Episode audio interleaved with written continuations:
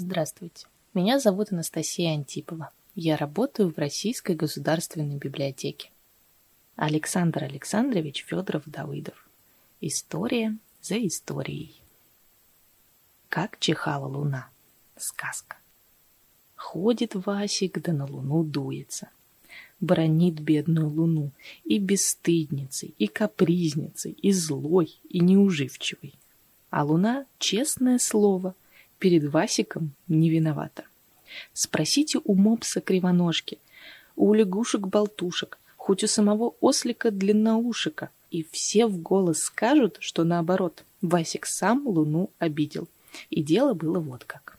Пускал однажды Васик змей, и змей летел чудесно, но Васе без пустых затей играть неинтересно. И вот смекнул он. Нет, постой, я сделаю змея, взлечу к луне и над луной потешусь не робея. Под самый нос к ней залечу, да ей в ноздрях пощекочу. И будет же потеха. Корзинку Васик притащил, ее под змеем прицепил, сам давится от смеха. Все его друзья, мопс, ослик и лягушки, всячески старались его отговорить от этой затеи. «Что это ты задумал?» — говорят. «Разве с луной шутить можно? Задаст она тебе жару-пару». «Вы посмотрите, как она чихать начнет», — смеется Васик.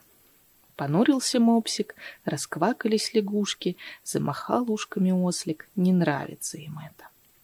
То есть не имется же этому шалуну, толкуют. Не сойдет ему эта шутка даром. Васик и слушать не хочет. Сел в корзинку, хвост змею расправил.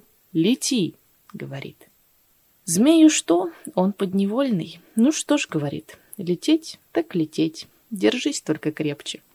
И во весь дух, как легкий пух, змей выше, выше мчится, и с ним герой, мальчуга мой, летит и не боится.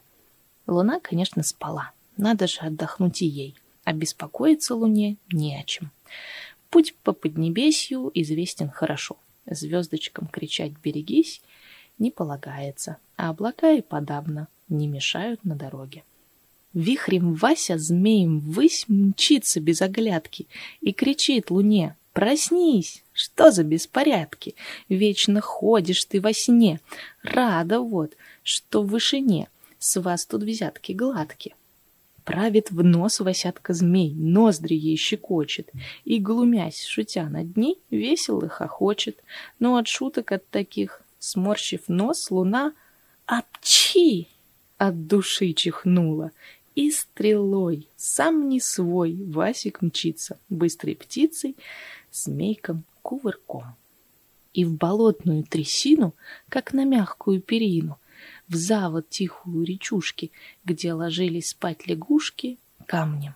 Бух!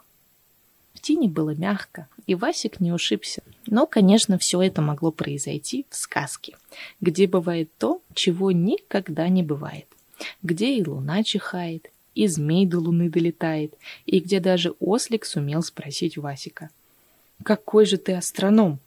Все-то ты притворяешься». Мой Васик, спасшись от беды, на силу вылез из воды, а дому Васю долго мыли и на печи всю ночь сушили. В ту ночь о случае таком река шепталась с камышом.